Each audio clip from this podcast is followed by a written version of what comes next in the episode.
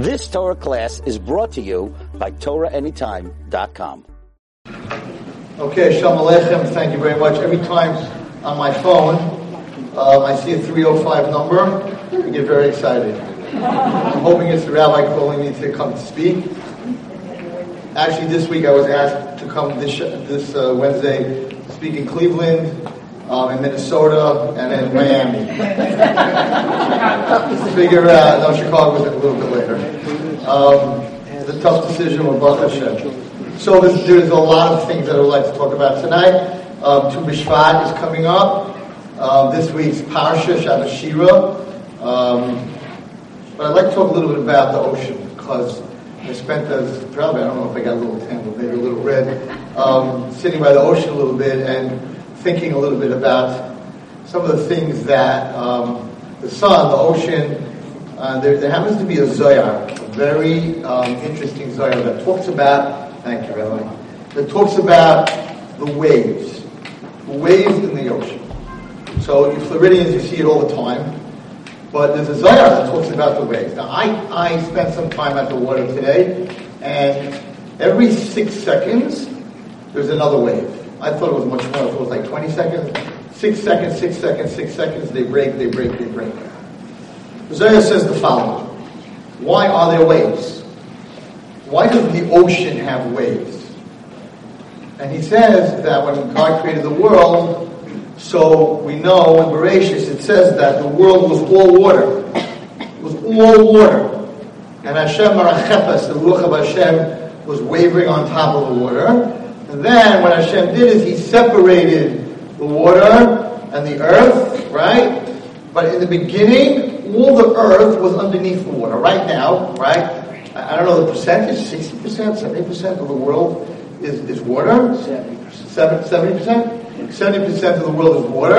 The body, too. The body too. The body also. Okay, well, the body we're not going to talk about tonight. But um, I'm sure there is. A, I'm sure it happens to be that a human being we're going very deep. A human being represents the whole world. Everything that's going on, 98.6 your temperature, everything that goes on in, in, in, a person's body represents the world. So yes, it's, a, a human being is mostly water. But underneath the ocean is land, right? You, you walk into the ocean, it's only a foot deep and two feet deep, and then it becomes 100 feet deep and deeper and deeper. But at the bottom of the water is land. So the earth, before Hashem, you made Bereshit, the bottom of the water, the land was always here. The land was here, the water was on top of the land. doesn't say, look in Bereshit, it doesn't say ever that God created water. This is very interesting. It doesn't say that God created land. It says that God separated the water and the land. So they were here before my separation. I'm not getting into how they were here before my separations, but they were here before my separations. So Hashem separated the water and the land, and the water wants to go back to before my separations, and it wants to conquer the world.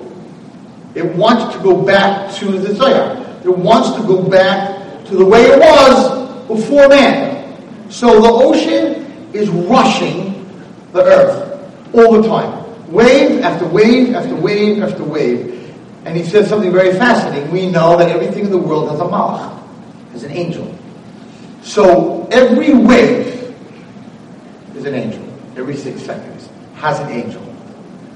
And the wave that comes in hits the sand, whole different shit about the sand, every little grain, the importance of a person, the importance of one grain of sand gets in your eye, forget about it. One grain of sand gets in your food, forget about it. And you have all these separate little grains of sand that hold back an ocean. It's a different shit.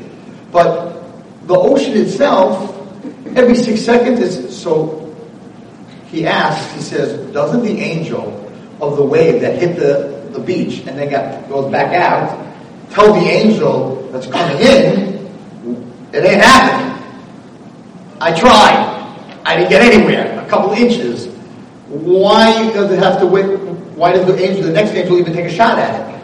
Each angel that's coming back says it didn't work. It doesn't work. We're not taking over the earth. It's not happening. Hashem's not destroying the world. It's not happening. So the Zohar says that it does. Every angel tells the next wave every six seconds. Forget about it. It's not going to happen. But the, the angel of the wave that's coming to the earth says something big, and this is the whole thing I want to talk about tonight. He says, just because you couldn't do it doesn't mean I can't.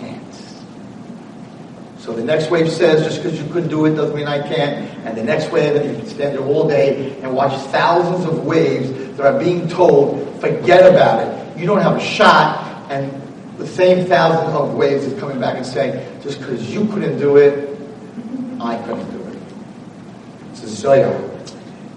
Everything in God's creation is to teach the human being a lesson. Lesson number two. So I'm laying in the sun today, and there's no sun. It's very, very hazy. And I'm like, if it's cloudy, I'm not going to get sunburned. But I heard someone say the other person, you can get even more sunburn when it's cloudy than when it's not cloudy. I'm like, what are you talking about? You don't, you don't feel the sun on your face, right? And the, t- the answer is that the power of the sun, right, through the clouds is what's burning your skin. And even though you don't see it, at the same time, it's affecting you and you need to put on sunscreen. The same thing it is, the same thing with Ruchnius we don't realize there's two missions that, that, there are that God says to the world, um, people should be ashamed to not learn Torah, whatever the bas calls are, that they're in the world, and they ask him, how come we don't hear it? How come every morning? It says every morning, right? Christians should be ashamed of Torah, people who don't learn Torah, but I don't hear it you don't hear it. And the answer is it's the same as the sun. Even though you don't see the sun, it, it's affecting you. Spirituality, positive, affects you, and negative chas v'shalom, yisviva, affects you. walk into a fish store, even though you don't buy the fish, you walk out, right, and you smell from fish. I remember many, many years ago that I was in Bloomingdale's in Manhattan, and in Bloomingdale's in Manhattan, you have to go walk through the makeup is the first, the, the perfume is the first floor when you walk into the place. And I came home, my wife's like, what's going on? Hi, what's going on? Your, jacket smells from perfume, and it's not my perfume. And I'm like, I went to the men's section to buy a tie in Bloomingdale's. So even though you're not spraying any perfume on you, the effect of a fish store is going to smell from fish. And the effect of uh, going through a department that sells perfume, you're going to sell for perfume. The effect of laying in the sun, even though it's cloudy and hazy, it's going to burn your skin. The effect of spirituality, positive spirituality, is going to give you a positive spiritual being. And chas v'shalom, oh, I can do that. I can, I can, I can go. I have it all the time.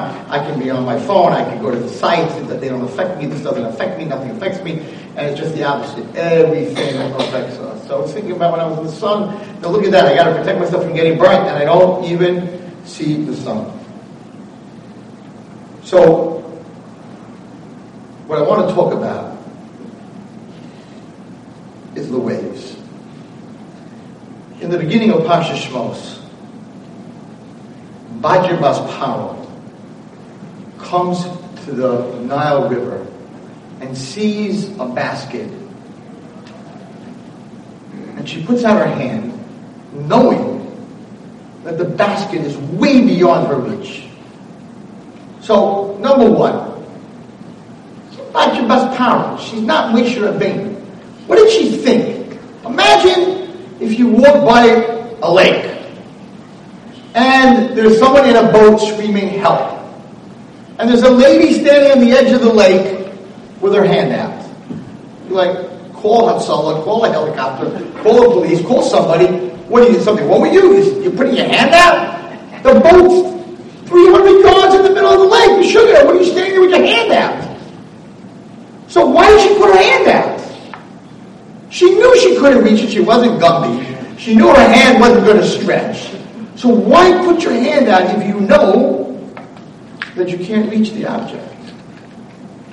And Moshe Rabbeinu's name, which is a person's source, the source of who you are is your name. We know that from all the Shvatim, every Sheva got a name for a reason, right? So Moshe Rabbeinu's name, actually, Hebrew name was Tuvia.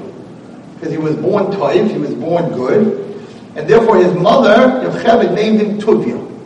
Along comes this Egyptian princess, and names him Moshe. It's not, it's a big argument it's even a Jewish name. Most of the rabbis say that it was an Egyptian name. And Hashem says, don't call him Tuvya, Tuvya, that he was born with a light. He was born with a bris milah. He was born and didn't cry even though his baby cried. Man, that's not important that he was born with a bris milah. You know what's important? Kimin hamayim. That she took him out of the water. That's more important than being born with a bris milah, being born with a light. And the answer is absolutely yes. And I want to read for you inside Pasha Shmos exactly how this went down. But takes them a place of like Miriam was standing from afar, the day of Maya to see what's going to happen. By Terry Bas Paro, she went down. Lichatz Alior, she had Sarash, she went to wash herself, she went to become a, a, a, a, because she had to go to the mikvah, whatever. There's many machlokes in why she went. By Terry is that table, and she saw this little basket, a table, in the middle of the, of the Nile. But Tishlach she sent out her hand, but Tikkuchem, and she took it. But Tiftach, she opened, she didn't know what was in the basket, in the table. She opens it up. Atir was Hayelet, and she sees a little boy, a little baby. And then the Pasuk says something contradictory. Hine na bocha. And there was an older boy crying. Now is, is 12 year old. Yeled is a little kid. She had pity on this little baby. She said, This must be a Jew. Now, why do you think she knew this was a Jew? Because she had a bris milah. No. Yosef put into the laws of Mitzrayim that every Egyptian had to have a bris milah forever. Every Egyptian? Every Egyptian. Every Egyptian had a bris milah. So, in fact, it says that when, when his brothers came close to him and he wanted to show them that he was Jewish, he showed them his bris milah. That everyone asked what he mean. Doesn't mean that he had a bris milah. Doesn't mean anything. Everybody had a bris milah. So said no. They saw in in in, in their kabbalistic ruach hakodesh that he never did an avera with his bris milah.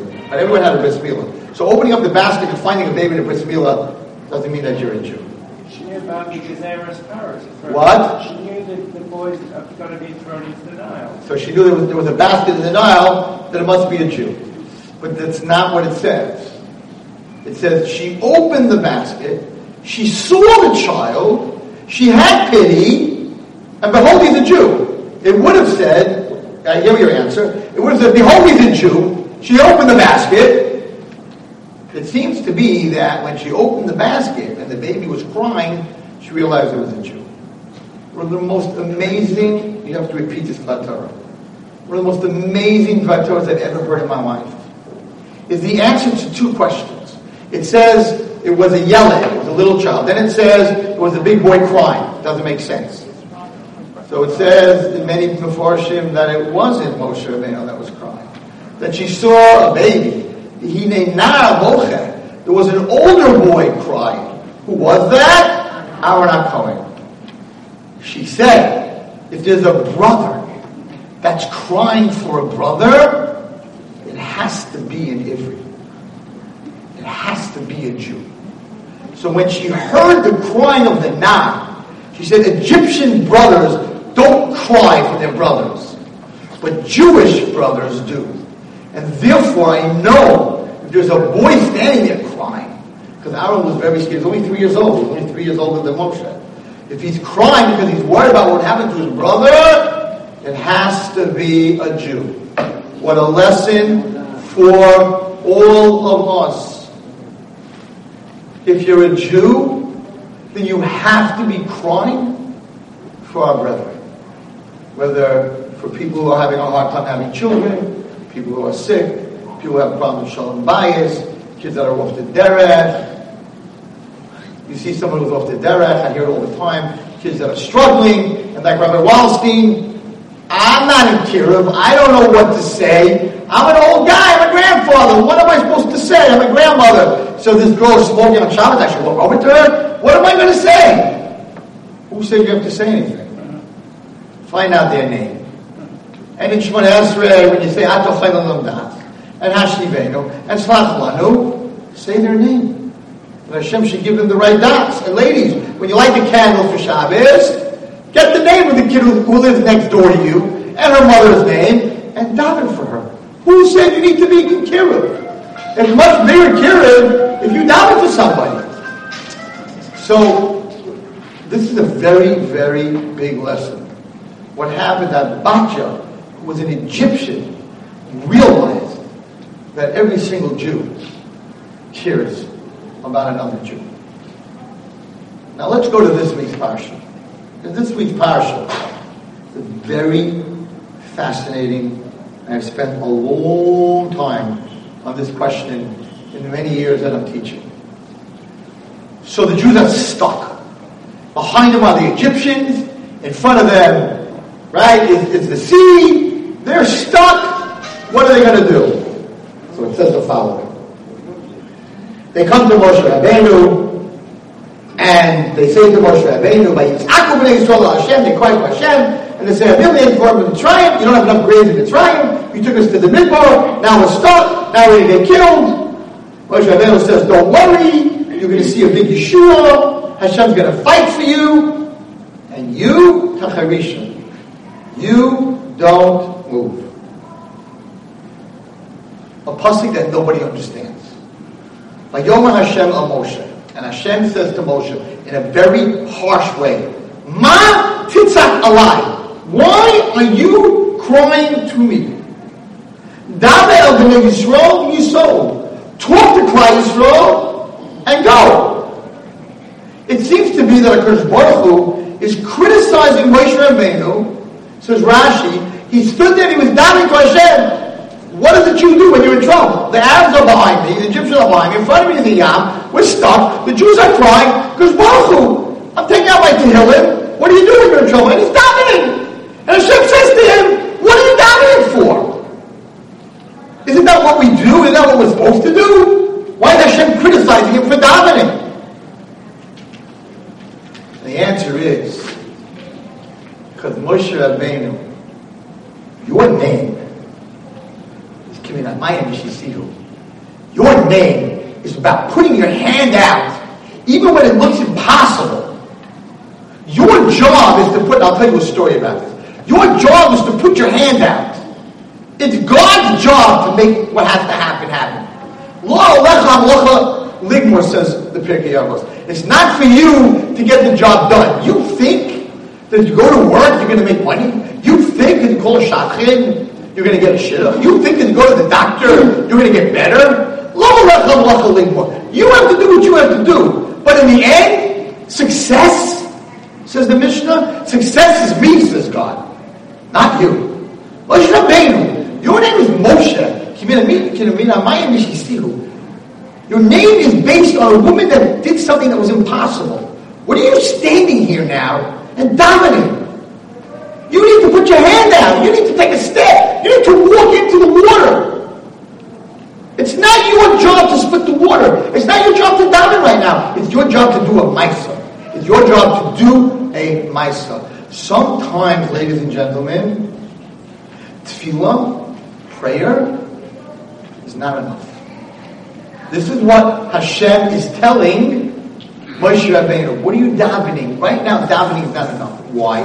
Why wasn't tefillah enough? In the Shemayim, God had a big problem. God, God is MS, and God was sitting on his kisei avdin, and the Malach of Mitzrayim said, the Jews are on the 49th level of Avodah and the Egyptians are on the 49th level of Avodah. I am not splitting. I am not splitting. I'm not, I'm not Machayev to split for the Jews. They didn't do tshuva. They're not any better. Look at them. They're crying, they're screaming, they're yelling. So Hashem, Hashem said to Moshe Rabbeinu, I'm going to tell you a secret. I can't go into my Kisei of Rachamim because of your tefillah. Because the honest thing is, I don't have, a, I don't have an answer to the sorrow of Mitzrayim.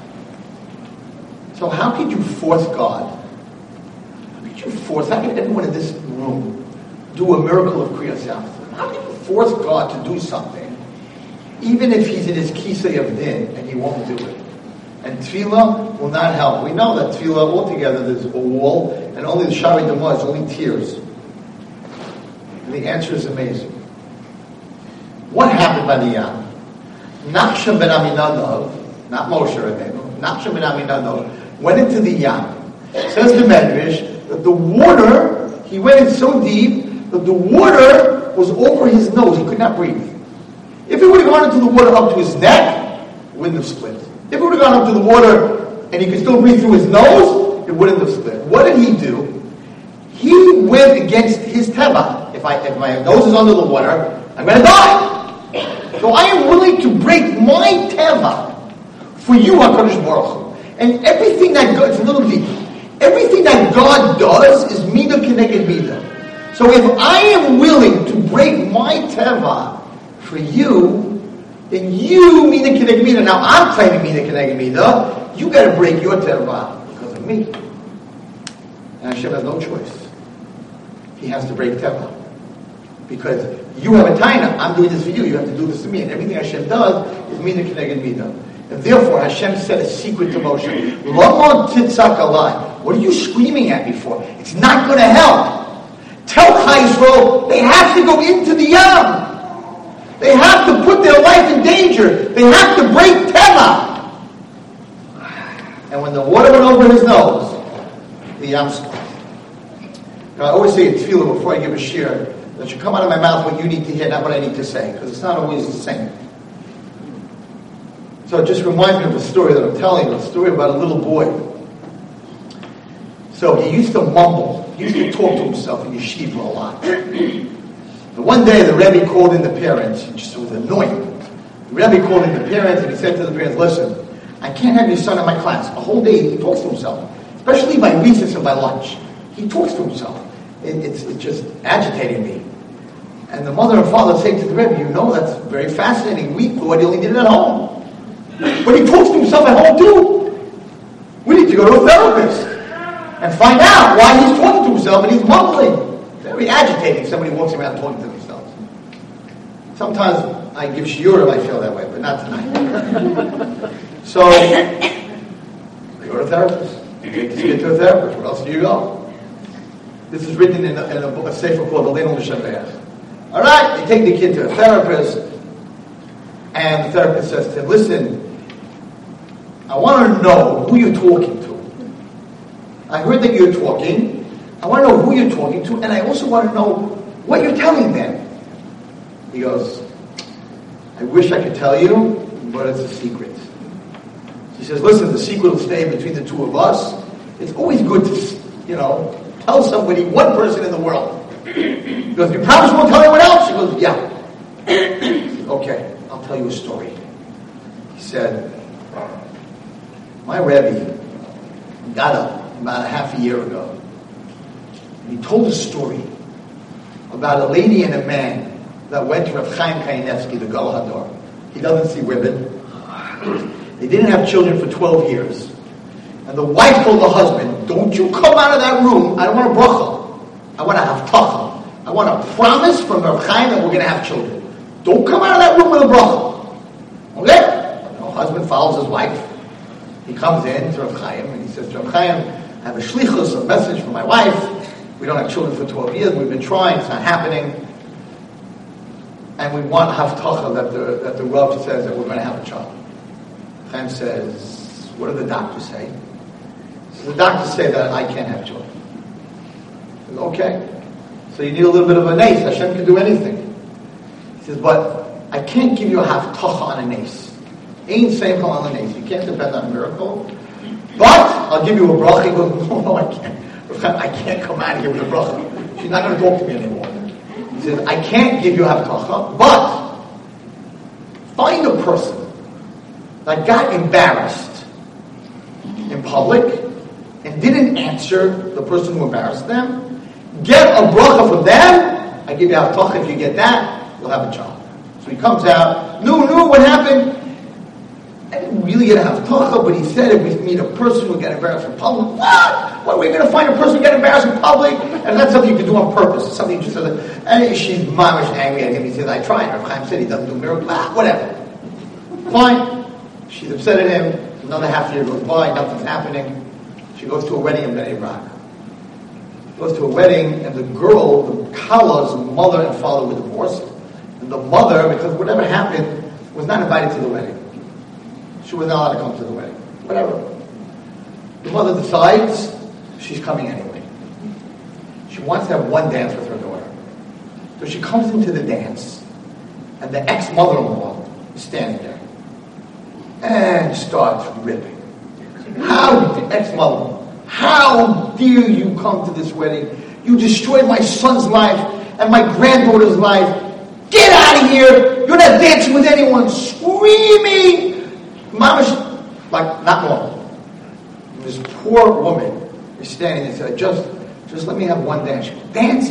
I'll call the mishtara. Ah, and the place is going crazy. Everyone's watching this. And this woman's all red face, the mother, and she starts to leave. And this, this woman who didn't have children now 12 and a half years, she's like, oh my gosh, I never saw anyone get embarrassed like that. And she chases her out of the wedding hall. And this one thinks that someone from the family is chasing her. So she starts running down the street to Bnei Brak. The other one's following him to Bnei Brak. She's like, no, no, I need a bracha. I need a bracha. Goes, what? what Bro, look what just went through, a bracha. She goes, it's a long story. Listen, I don't have children. It's 12 and a half years. Could you just give me a bracha that I should have a child? She goes, who am I? I'm not even good enough to dance for my own daughter's wedding. I'm nobody. My bracha is worthless. She says, just give me a bracha. She says, okay, let me give you a bracha. Should have a bracha that next year at this time you should have a baby boy and many children after that, and you should be healthy. And she like hugs her and she her thank you so much. She goes, one the lady who got embarrassed, she goes, listen, I'm a nobody. Like Rav Chaim's in Bnei Brak. She goes, it's a long story. it's good. Shabbat, Rav Chaim's brother-in-law writes the story. Okay? A year later, baby boy is born. Rav Chaim is the descended by the bris. So the woman says to the little boy, okay, that's a fascinating story. I think I might have heard it. It's a pretty famous story. What does it have to do with you? He says, this is the part you can't tell anyone. He says, you know, my Rebbe, my Rebbe, every day puts up 10 names on the board to say Tehillim for. We say Tehillim, the whole class, I think it was a sixth grader, and then we say the names that it should be Refuah Shalema for these people. I memorized every single name. And every time by recess that they don't choose me in and they embarrass me, I say those names under my breath. And every time by lunch nobody wants to sit next to me, I say those names under my breath. And when I go home and my sisters and brothers call me names, I say those are the names that I say underneath my breath. You want to know the names? Gabriel Ben. He starts rattling off to this therapist. She goes, that's, that's amazing. He goes, I know, but you promise you won't tell anyone. She said, but if, if you let me tell anyone about the story, then the other kids are going to do the same thing. In the end, he let. And this is the story. Where's this woman who just got thrown out of a wedding and if you know the story, she was not invited to the wedding because she did something pretty wrong. And that's why she wasn't invited to the wedding. Where does this woman have the power? Greater than the Gadol Hador. Where she gives a bracha, and a year later these people have a child. And the Gadol Hador says, I can't do that. I can't give you a haftacha. And the answer is, Mida Keneged Mida. I was insulted. It's normal. If someone gets insulted and you don't answer back, what you're pretty much saying to everyone that's in the place, Rabbi, is that when the person who's insulting is, is saying the truth, you didn't answer back. So if someone says, you stole from me, and the embarrassment in front of everyone, and you don't say I didn't, everybody walks out and says, oh my God, he really stole from her. So hard not to answer back something. Just to sit there and take the embarrassment and not answer is breaking the natural being of a human being. And therefore that woman had a right to say to Hashem, in her bracha that this, this man cannot have children. In, in the normal world, he cannot have children. The doctors looked, they said, you cannot have children. He was created that he cannot have children.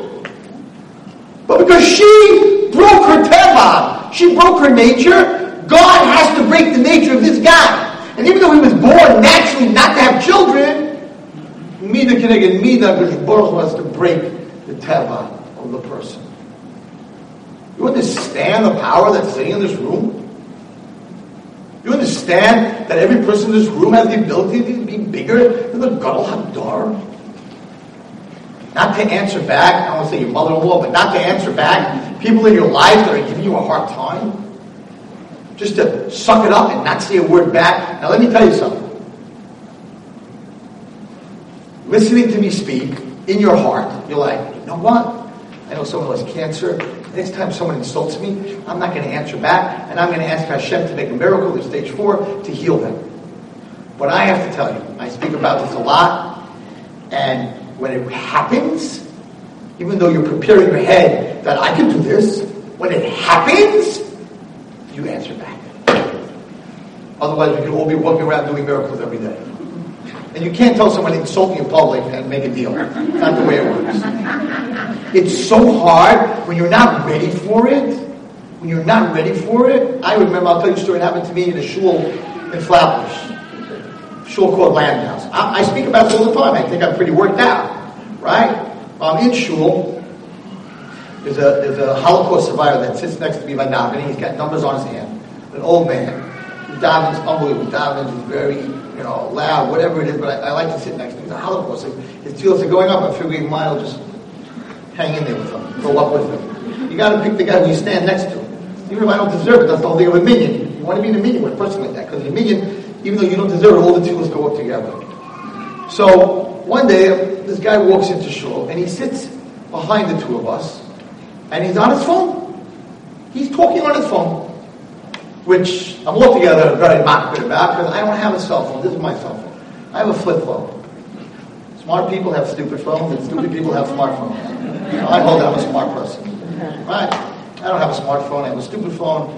Baruch Hashem, it does, it does what it has to do. This guy walks in with a smartphone, young guy behind us. He's talking during davening on his phone. The Holocaust survivor was sitting next to me, turns around, and says to him, Shh! No! Shh! This young punk, right? I didn't know if he knew that he was a Holocaust. This young punk says, You daven where you have to dive in. I do what I have to do. I'm a kohen. Okay? It's like I wasn't the base of English, because the base of English you have knives. I would have cut this guy's head off on this way. You crazy? This man went through the Holocaust. He's dying to Hashem. He stayed religious. You're on your phone, and you're telling him you do what you want. I, want, I do what I want. There was steam coming out of my ears. So I turned around and I said, You take your phone, you get out of this shul now. Now he must have known who I was. And we're in the middle, we were up to, we were like by Baruch in the middle of davening, full, of full house, full house, full full. He turns to me and he goes, Oh, it's Rabbi Wallerstein! What are you doing here? Don't you only talk to women? wow! You have, no, you don't know me. You have no, I'm a hockey player. You have no idea. Now, here was my chance to save the world. If I just continue dominating, right? He insulted me. He couldn't have insulted me more than that. In front of everyone, right? Here's your chance, Wallace. You, you speak about it all the time. Oh, did I go crazy? oh, did I go? I told him not because I said, you're taking, I went crazy. I went crazy. I actually almost got into a fist fight because I took his towels and his tefillin and I took it out of the stone house. The whole place was rocking, the place was rolling. and we had a fist fight on the street, whatever it was. And here was my chance. Here was the best, the best embarrassment I ever had in my life. I could have saved the world. I could have brought Mashiach. but when the blood starts running up the back of your neck, you understand? So, so even though, even though we hear about it and we want to do it, it's very hard to, to break down. It's very hard with Misa. There's a lot of concepts that we learn when you get into it. You know, you get onto a plane, and on my way here in JetBlue, and they make a big announcement. If the oxygen mask comes down, put it on your face first, then put it on your kid's face. Sure, the oxygen mask is coming down, and my little kid's sitting next to me, and I'm going to put it on my face first. I'm like, well, baby, I got to take care of you, right? And then get into position, right? right? When it comes from the plane, and, and, and just put your head down. Forward! Sure, everyone's going to listen. No one's going to listen. Everyone's going to panic. And then sometimes they get that seat by the, the what's it called? With, you pick out the seat, and they're like, will you do what you have to do? I'm like, what do I have to do?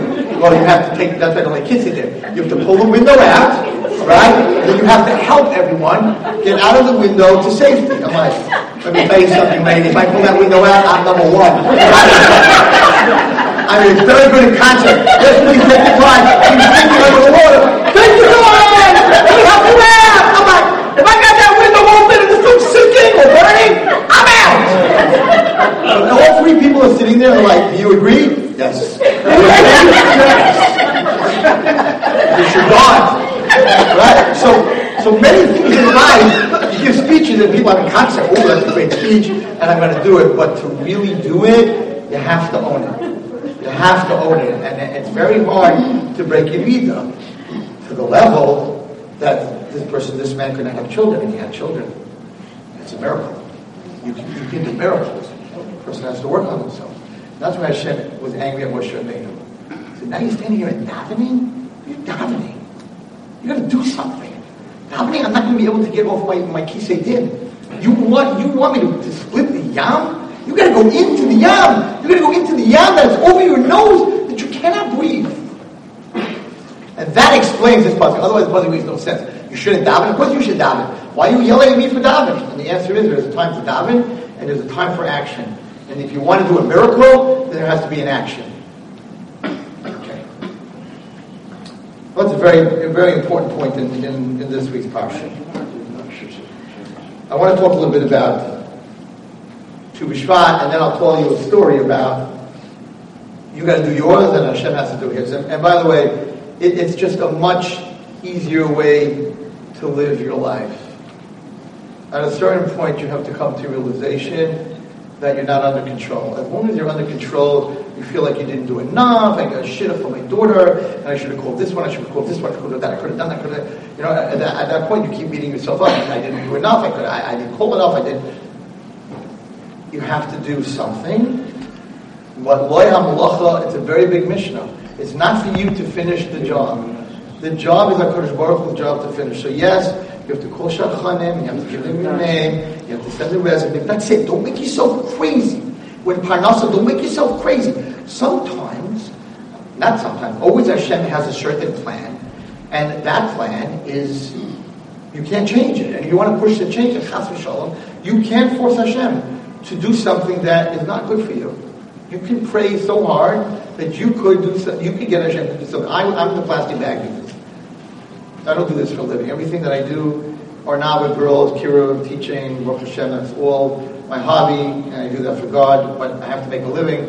So for the last 30, 40 years, I'm in the plastic bag business, a business that my father was in, and um, we had many, many major accounts, Barnes & Noble, a lot of big accounts. We do department stores and, and chain stores. That's how I make my parnasa.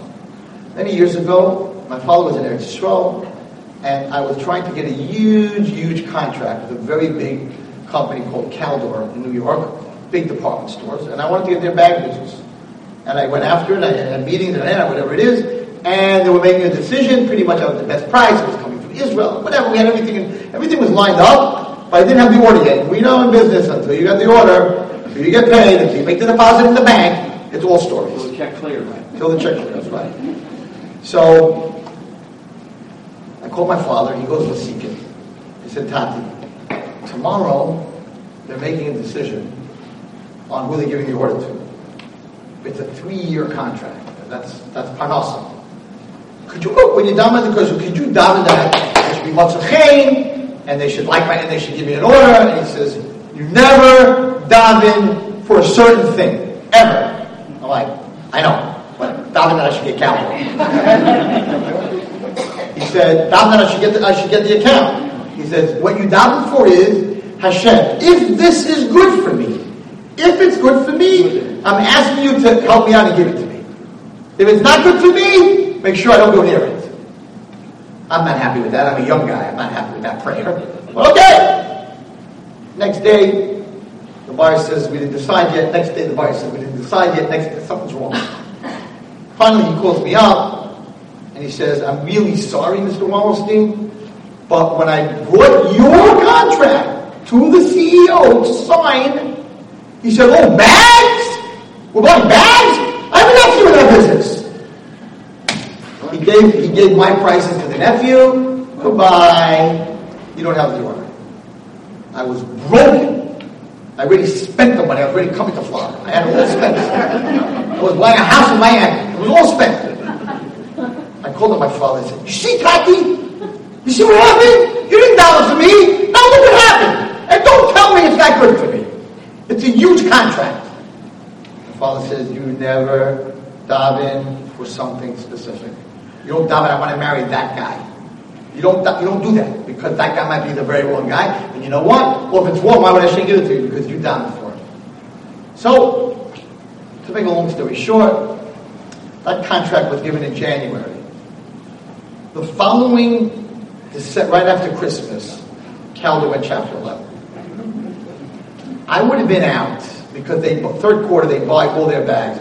I would have been out probably three to four million dollars. I couldn't handle three to four million dollars. I would have lost the whole business. Baruch Hashem, my father didn't daven for cowboy.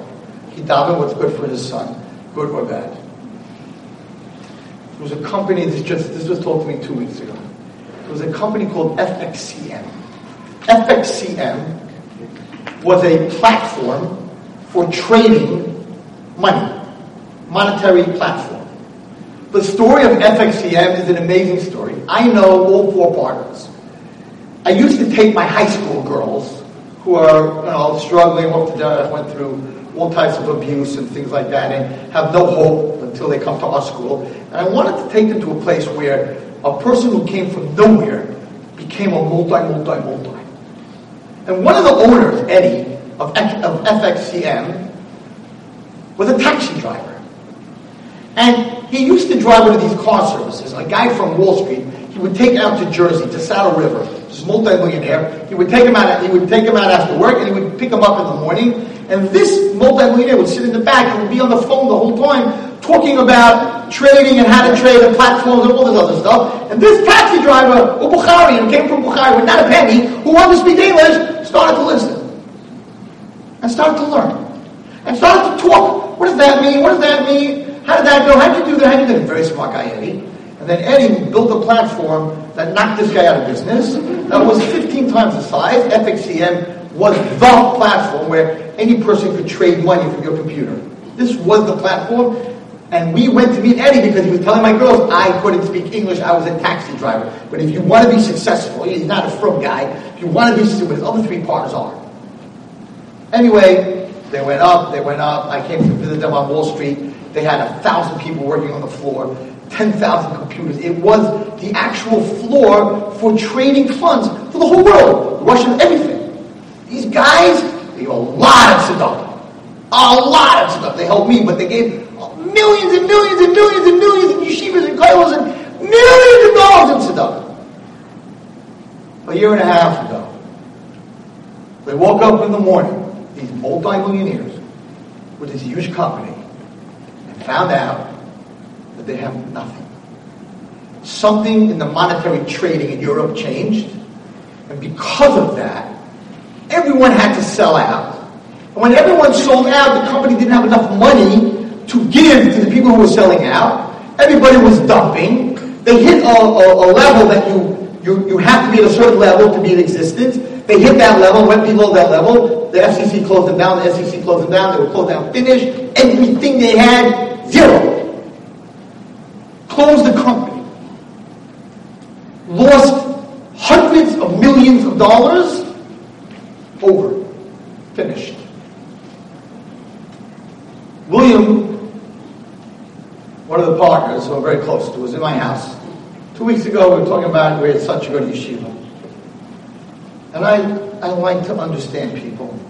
I talk to Holocaust survivors. I stand by the ocean and talk to waves. You know, what I tell? I said, William, you gotta, you gotta answer me something. You gave so much tzedakah. You guys, you four. So much money. You guys are such, been such good guys. And not a guy was, He lives in Great Neck. He drives a regular car. They're not flashing. I mean, Eddie was a flashy but the rest of them, the firm ones, they're not flashing anyone. I'm like, I want to understand how you deal with God. Because Baruch Hu, you took me from nowhere. He's He's Persian. He came from Persia. He, he, escaped Iran through the border. He came, he told me, with his pants and his shirt. And that's it. God built you up into, into this huge company. You had so much money. You gave so much charity. You built so many yeshivas. And then one morning you wake up and get a phone call. You're finished. We're taking everything. How do you talk to Hashem? He said, you want to know how I talk to Hashem? He said, I'll tell you my story. This is what I'm trying to tell you about putting out your hand, and that's not up to us. He said, when I first went to work, he's very smart. He went to school, he learned the business. At that time, they had just started trading monetary funds. And he would sit at a table, huge table with 30 brokers around the table, and they would trade. What do you have? What do you have? What do you need? What do you need? They would trade.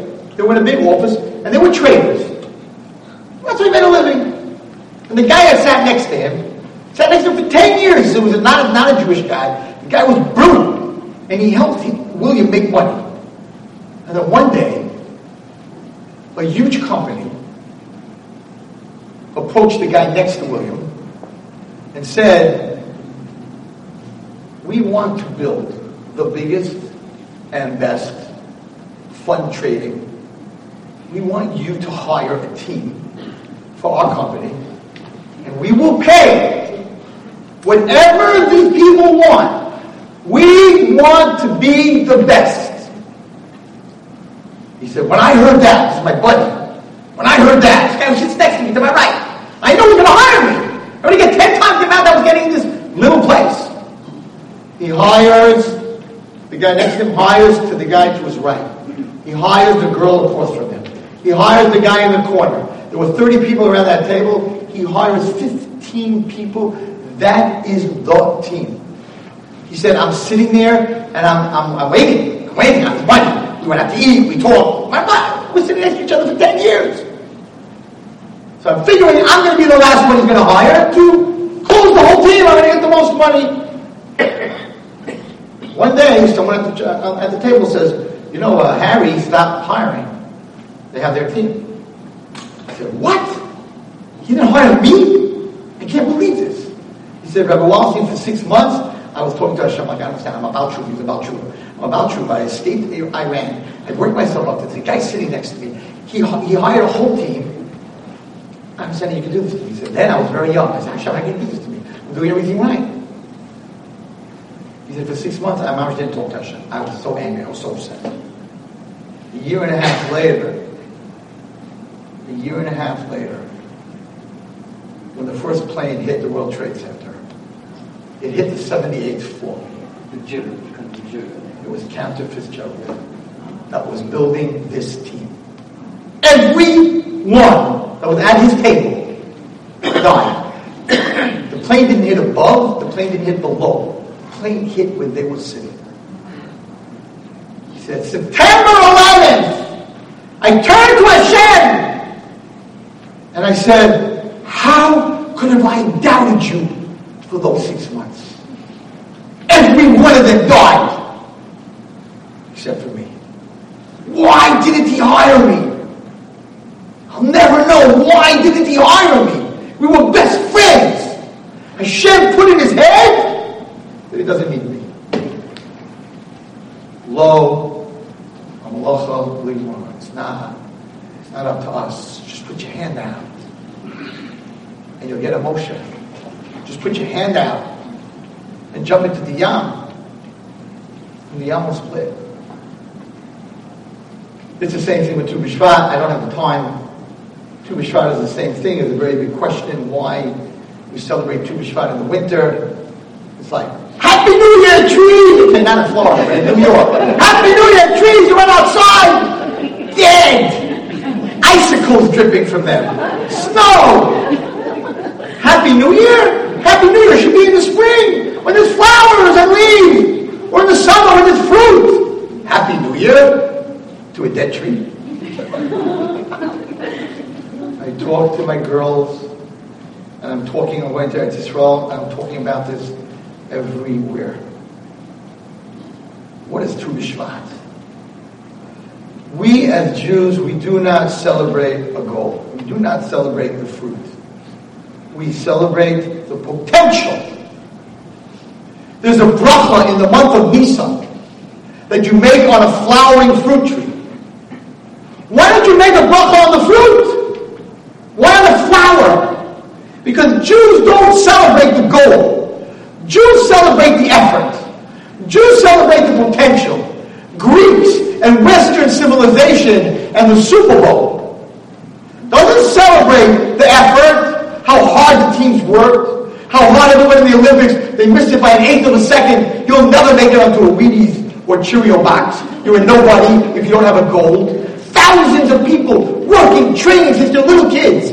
But the Greeks said, you're either a winner or a loser. There's nothing in between. It's a goal or nothing. And we bring up our children, and we're brought up in America this way. There's a game called the Super Bowl, and whoever wins the Super Bowl, the rest of them sit there and cry.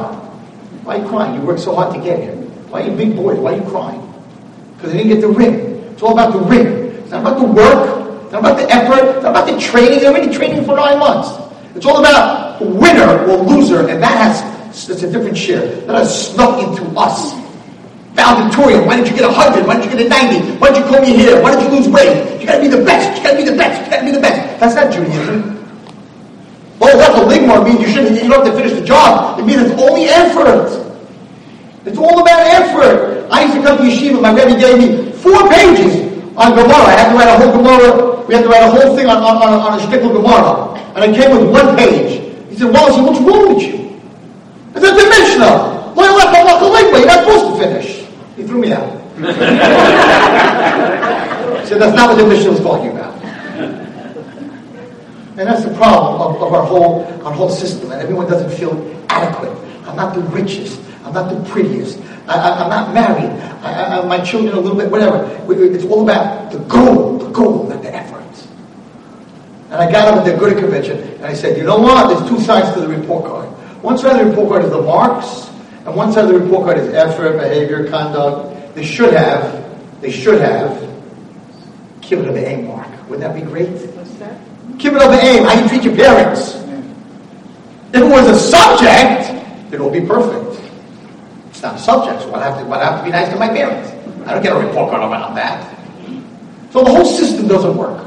I'm a Rebbe 40 years. I started when I was 20. I'm 60. 40 years of teaching is the most unfair thing. Education is the most un, if there's some teachers in here, it's the most unfair thing that we could ever do to children. I have 25 boys in my class. Every one of them has a different IQ. I got one guy with 135, I got another guy with a 95 IQ. And I give all 25 the same test, and I teach all 25. How can the guy with 135 IQ and the guy with 95 IQ, how, how, how are they supposed to get the same mark? And the guy that has a memory, he doesn't forget anything. And the other guy is well, has to put his name in his underwear because he'll forget that it's his underwear. and then one kid has the most dysfunctional home. He comes on the bus every day. His food isn't made. His mother's depressed. She's, she's in her bed. Her father's yelling, get out of the bed. And she's calling him, you fat thing. And he's screaming. They're screaming at each other. This poor kid comes onto the bus. He's shaking. His father's like, I'm not coming home tonight. He thinks he's really never going to see his father again because kids take everything for real. And he sits in my class. And then I have a kid with the most perfect family. Mother and father get to have a good day. They kiss each other. And he gets his little food wrapped up in everything, and everything's chilled and beautiful. And he sits in my class, and everything's great. I put him next to the other kid, and I'm giving them the same test, and I'm giving them the same mark. It doesn't work. It can't work. Any logical person, any scientist, anybody, it can't work.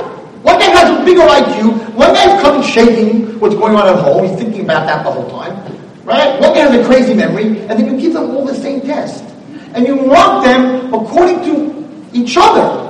In other words, if my 95, my 95 IQ or my 90 IQ, who's really suffering, is really having a hard time, he's only getting a 60 because he's getting the same test as the guy who's getting the 100, so it's really 60%, he's 60% of the 100 student. But the 100 student has 145 IQ, and he has 95. So what do you mean he's 60% of it? He's 100% of who he is. So why isn't he getting it out? System doesn't work. It doesn't work. So yes, it works for the 100, uh, 95, 100, 145 IQ with a great memory and a great family. Valedictorian, yay. But the kid who never doesn't have so much brains, and he's shaky when he gets to school, and he doesn't have such a good memory, but he plums, and he works. And on the left side of his report card it says, effort A, conduct A, interrelationship, personal uh, relationship A. And everything on that side is an A. So if, you, if you're a teacher, and you give this kid an olive in effort, how could you give him on the right side of the report card anything under 100? If his effort is 100%, then he's 100% in his marks. You can't compare him to the other kids. So if he gets an olive in effort, or an A in effort, the guy's really plugging, just doesn't have the brains, then everything on the other side should be 100. So I got up to the good convention. I said, take the report card when you get it, rip it in half.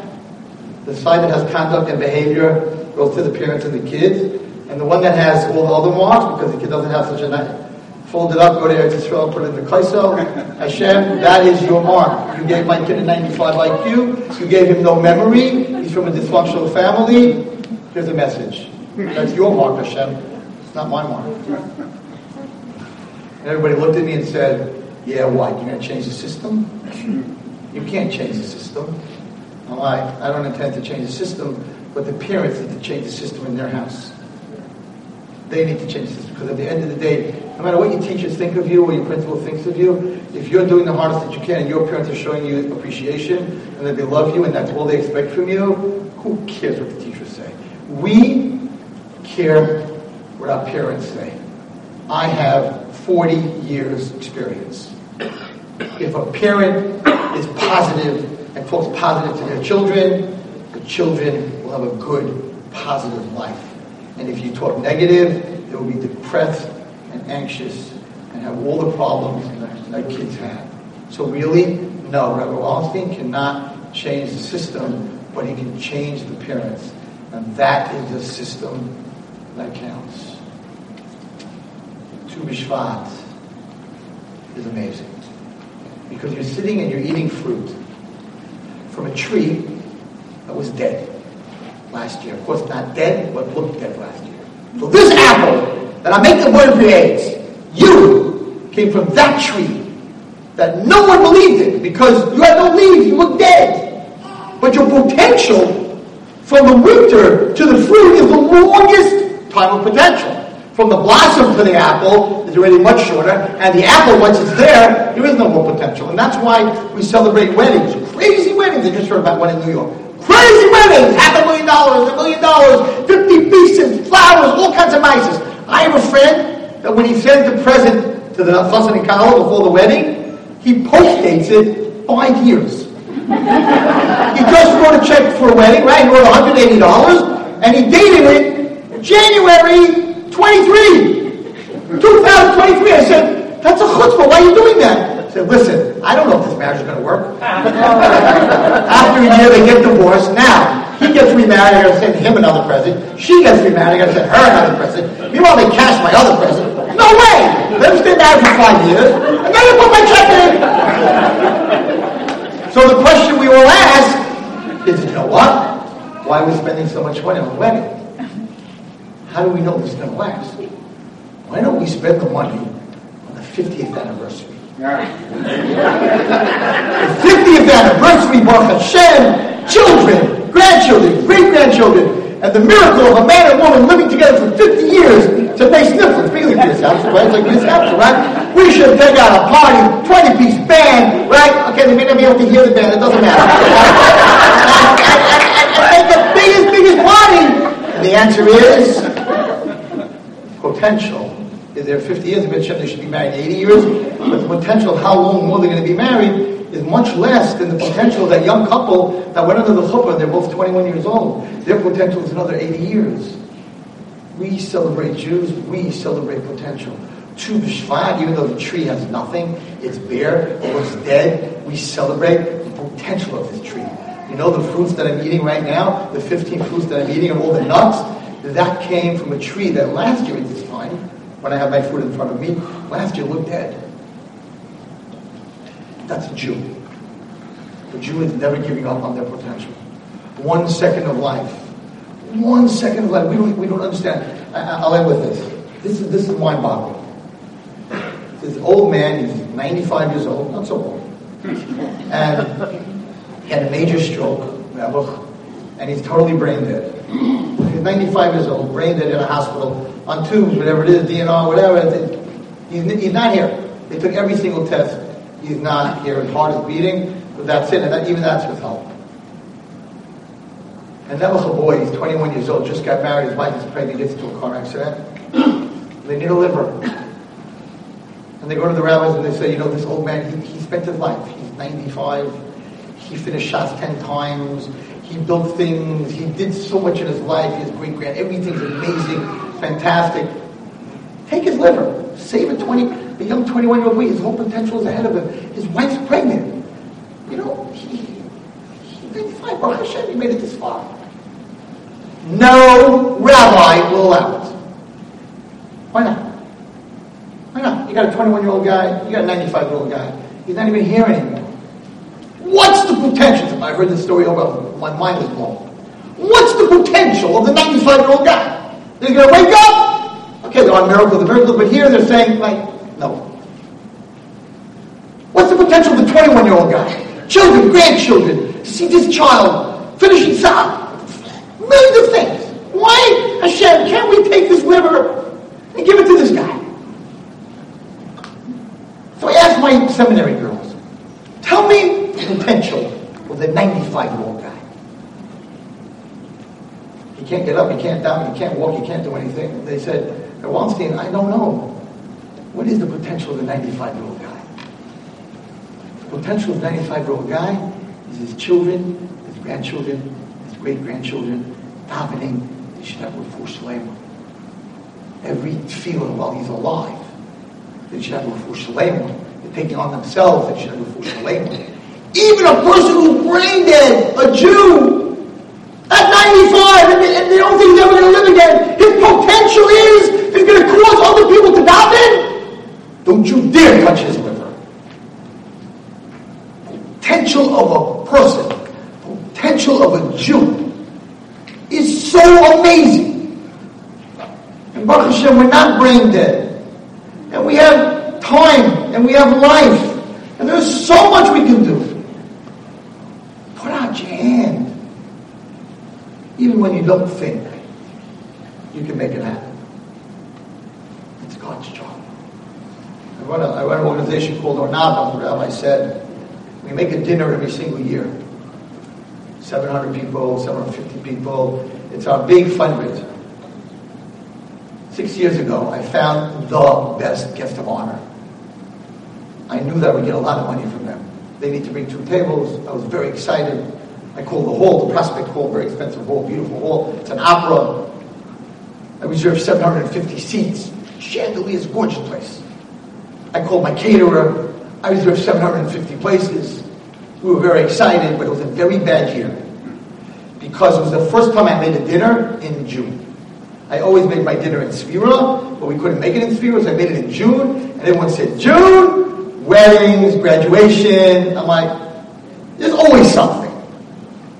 Two weeks before the dinner, my two secretaries walked in and said, we need to talk to you. Like, What's going on? We got a problem with the dinner. What's wrong? So it's two weeks to the dinner. We have 140 reservations. I need, I need 700. And I said, what? You have 140 couples? No. We have 70 couples, and some of them are your staff. They're not even paying. I said, you know what? They said, if you want to, if you ever want to get these guests of honor to ever give you money, you better cancel. If they come to a dinner with 200 people, they're not giving you any money. So cancel it, make it next year. We told you not to do it in June. I got the whole schools. Should have done it in June. Da, Tuesday morning quarterbacks. So what do you do when you don't know what to do? You go to shul.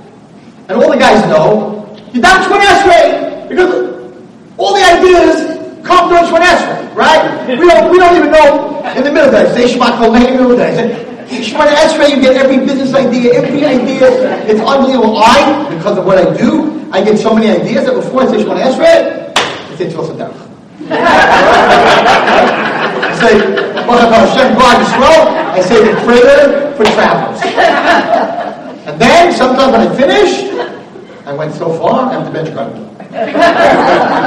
Shemona Esrei, I have a friend that any idea that comes to Shemona Esrei, he won't use it in business. But I'm not like that. So, how many times you finish one Esrei, you don't remember, did I say, did I not say, what did I say? I said the long modim, I said the little modim, I said the big modim. The guys know what I'm talking about. Okay. Women mostly, they, they concentrate. Is the guy next to me finish it? Am I the last one? Is the cousin waiting for me? Okay. There's a lot of things that go on in your head. So I go to Mincha, I'm like, Hashem, help me out. Do I make the dinner or don't I make the dinner? Because if I don't make the dinner, I cancel, that be worse. So I don't know what to do. So I go to Mincha and I daven, and of course, it's the first that's in my life that nothing comes into my head. Only translating the word, I'm trying, waiting, nothing. I come out of Shemona Esrei, I'm like, that's not fair. It's not fair. Every day you give me ideas. Now you give me an, okay. I leave. Rabbi Simcha Soloveitchik, very serious rabbi, sees me going back to my office from Shem Shabbos, and he says, Wallerstein, why do you look so depressed? You always look happy. I'm like, Rabbi, don't mess with me right now. I got 70 couples coming to my dinner in two weeks. Every one of my friends, I got a wedding, I got a mitzvah. One guy told me I got a bris. I'm like, wait, you have a bris? two weeks, how do you know I have a bris? Nobody wanted to come. Why, why does nobody want to come? So I go back. I'm on my way back. To me, Austin, I have to tell you a story. I'm like, okay, he's not a storyteller. It's elevation.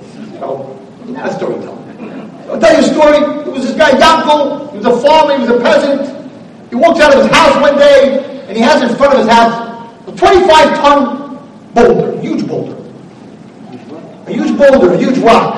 And he hears a voice, Yankel! Hey, is that you, God? Yeah, it's God. Listen, I want you to push that boulder as hard as you can for the next half hour. Hashem tells you to push a boulder, you push a boulder. So you go up to the boulder, he starts pushing and pushing. Nobody's pushing a 25, not, even, there's no truck that could push a 25 ton boulder. After half an hour, he goes to work. This goes on every single day. For a year, he walks out. Yo, uncle, is that you, Hashem? Yes. Push the boulder. Half an hour. For a whole year, he's pushing this boulder. Of course, it doesn't move. He's schwitzing. The veins are popping out of his head. There's guidance. It's not going. One day he comes out. There's an angel. Mean-looking angel. Standing by the boulder. He says, Yo, Yanko, you know who I am? He goes, uh, I don't know. Who are you? He goes, I'm the sucker. You know, they say I have no heart, that I'm very mean. I'm not so mean.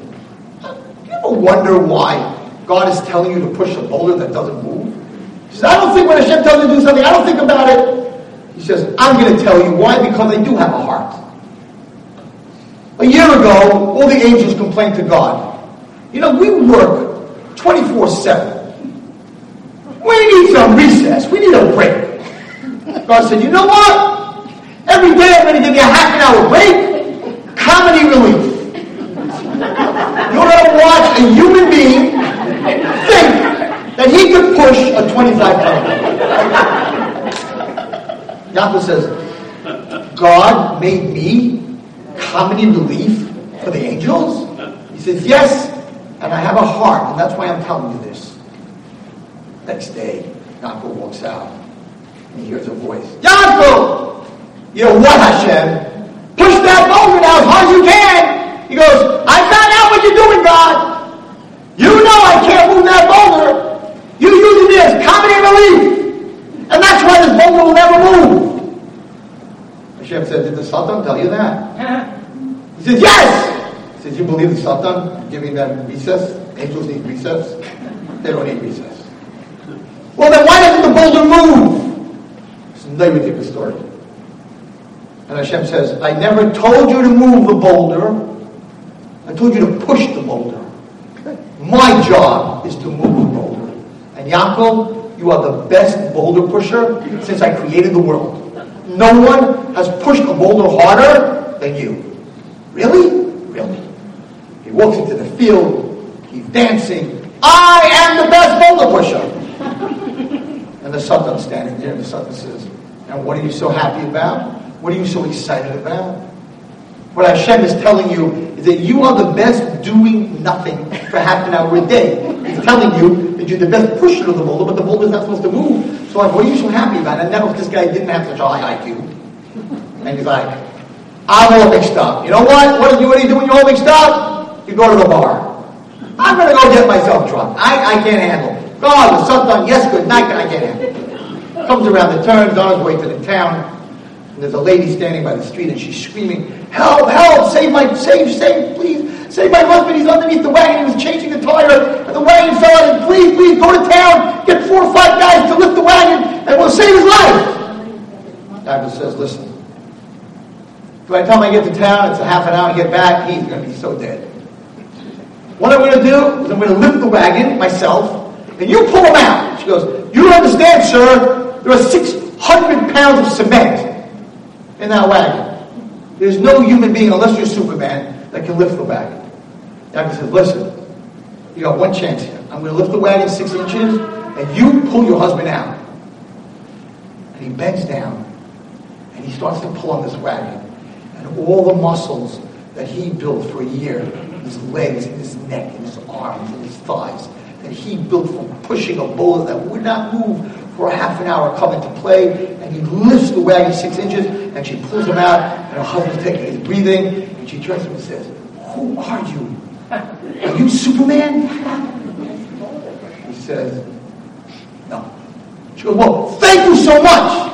He says, Don't thank me thank 25 ton boulder in front of my house just wouldn't move.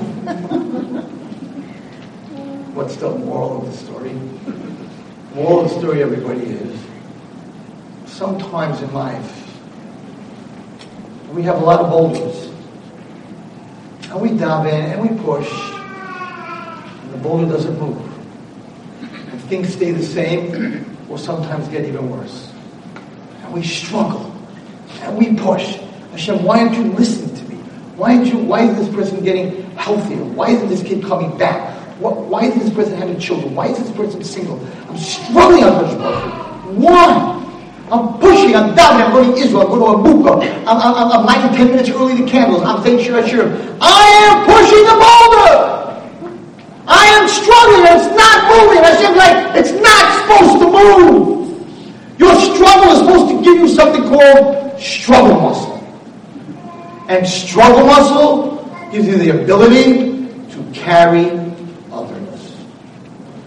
And many of the traumas that I deal with with girls and boys, and the trauma that I went through when I was in third grade, and the stuff that we go through, gives us the energy and the muscle to help others because we went through it. And the bigger the struggle, the bigger the muscle, the more you can carry others. Not always is the boulder supposed to move. There are Holocaust survivors probably in this room. The Holocaust, I am not answering, I have no idea. But there's one thing I know about the Holocaust. The Jewish nation never, in the history of the Jewish nation, struggled the way we struggled in that Holocaust. And the Holocaust survivors that came out of Auschwitz and everything that they went through had such struggle muscle that they carried the generations that are here today in America when there was nothing. It was a midbar. There was no Judaism. There was nothing here. That struggle muscle that they went through is the shoulders that we are all on. Why it happened, I can't tell you. Why the boulder didn't move for all those years, I cannot tell you. I don't know. But I can tell you one thing. My parents went through the Holocaust. My in-laws went through the Holocaust. Let me tell you, these people have a lot of struggle muscle. And they came to America, and they did not take no for an answer. And they understood better than anyone else that's not up to us. We need to push. If God wants to move it, He'll move it. And if He doesn't want to move it, we'll build the muscle. End of story. How did the dinner go, Rabbi Wallerstein? Shem is my witness. The biggest dinner Ohr Naava ever had. We did not have enough chairs. There were over 800 people at that dinner. Why? What happened? The word went out, no one's coming. And that Ohr Naava is going to be embarrassed, and that these people are going to be embarrassed, and how can you do this to Wallerstein? And he's doing all this for the girls. To make a long story short, every one of my friends, they left the wedding early, they left the graduation early, and all these people came, and when they walked in, the place was full. He walked over to me and said, you set this up. you were probably full for the last two months, and you let out a rumor that nobody was coming. I'm like, guys, with two weeks left, I had 70 reservations. And they're like, no, it's not true, it's not true. So I tried it the next year, it didn't work.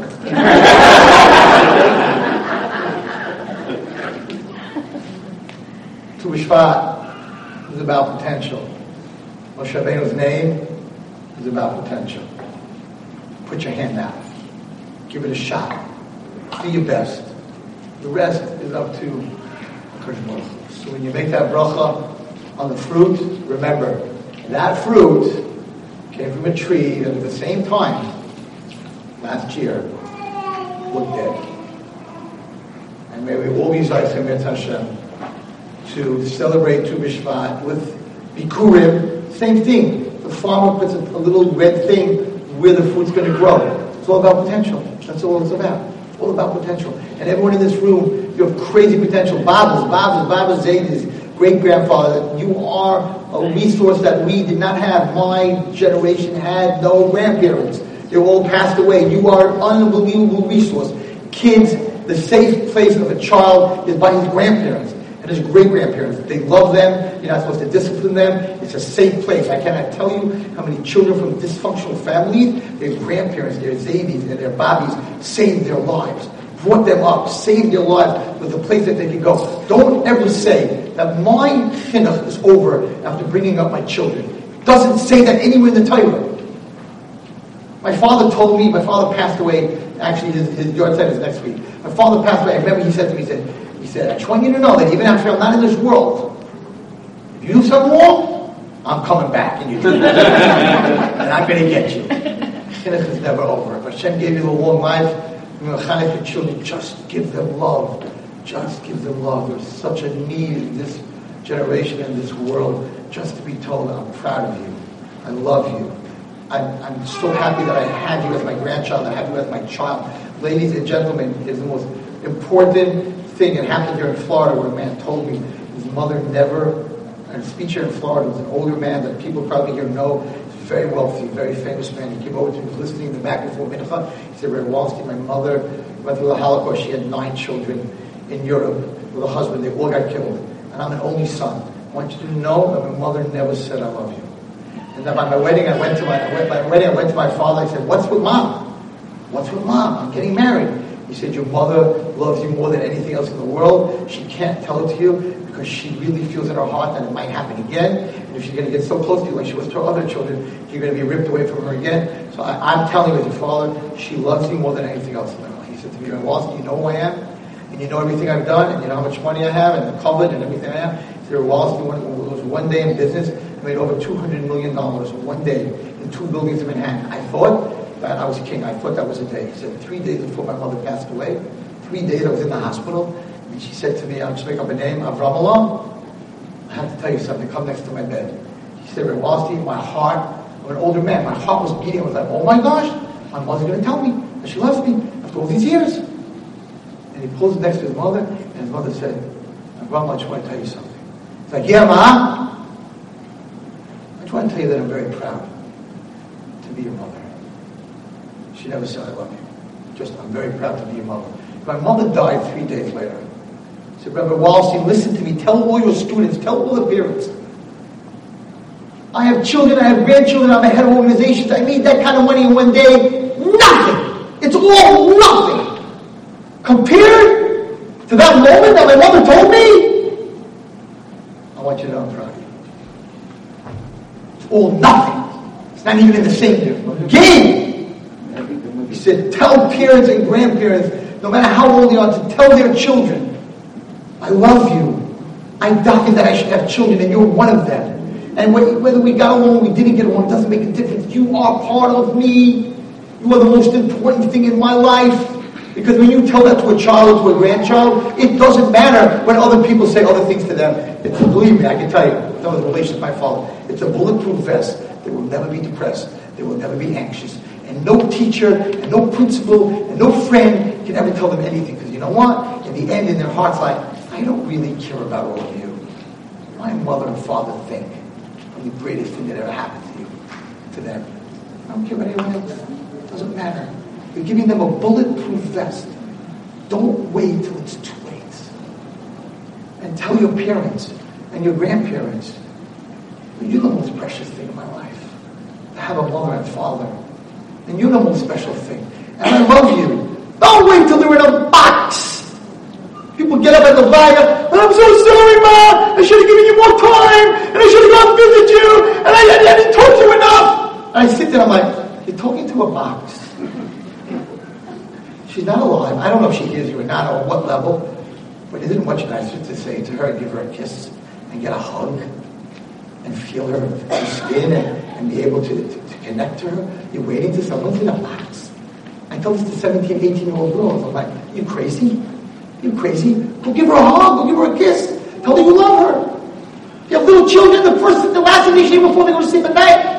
You are the most precious thing I have. You and your brothers. There's nothing else. Even myself.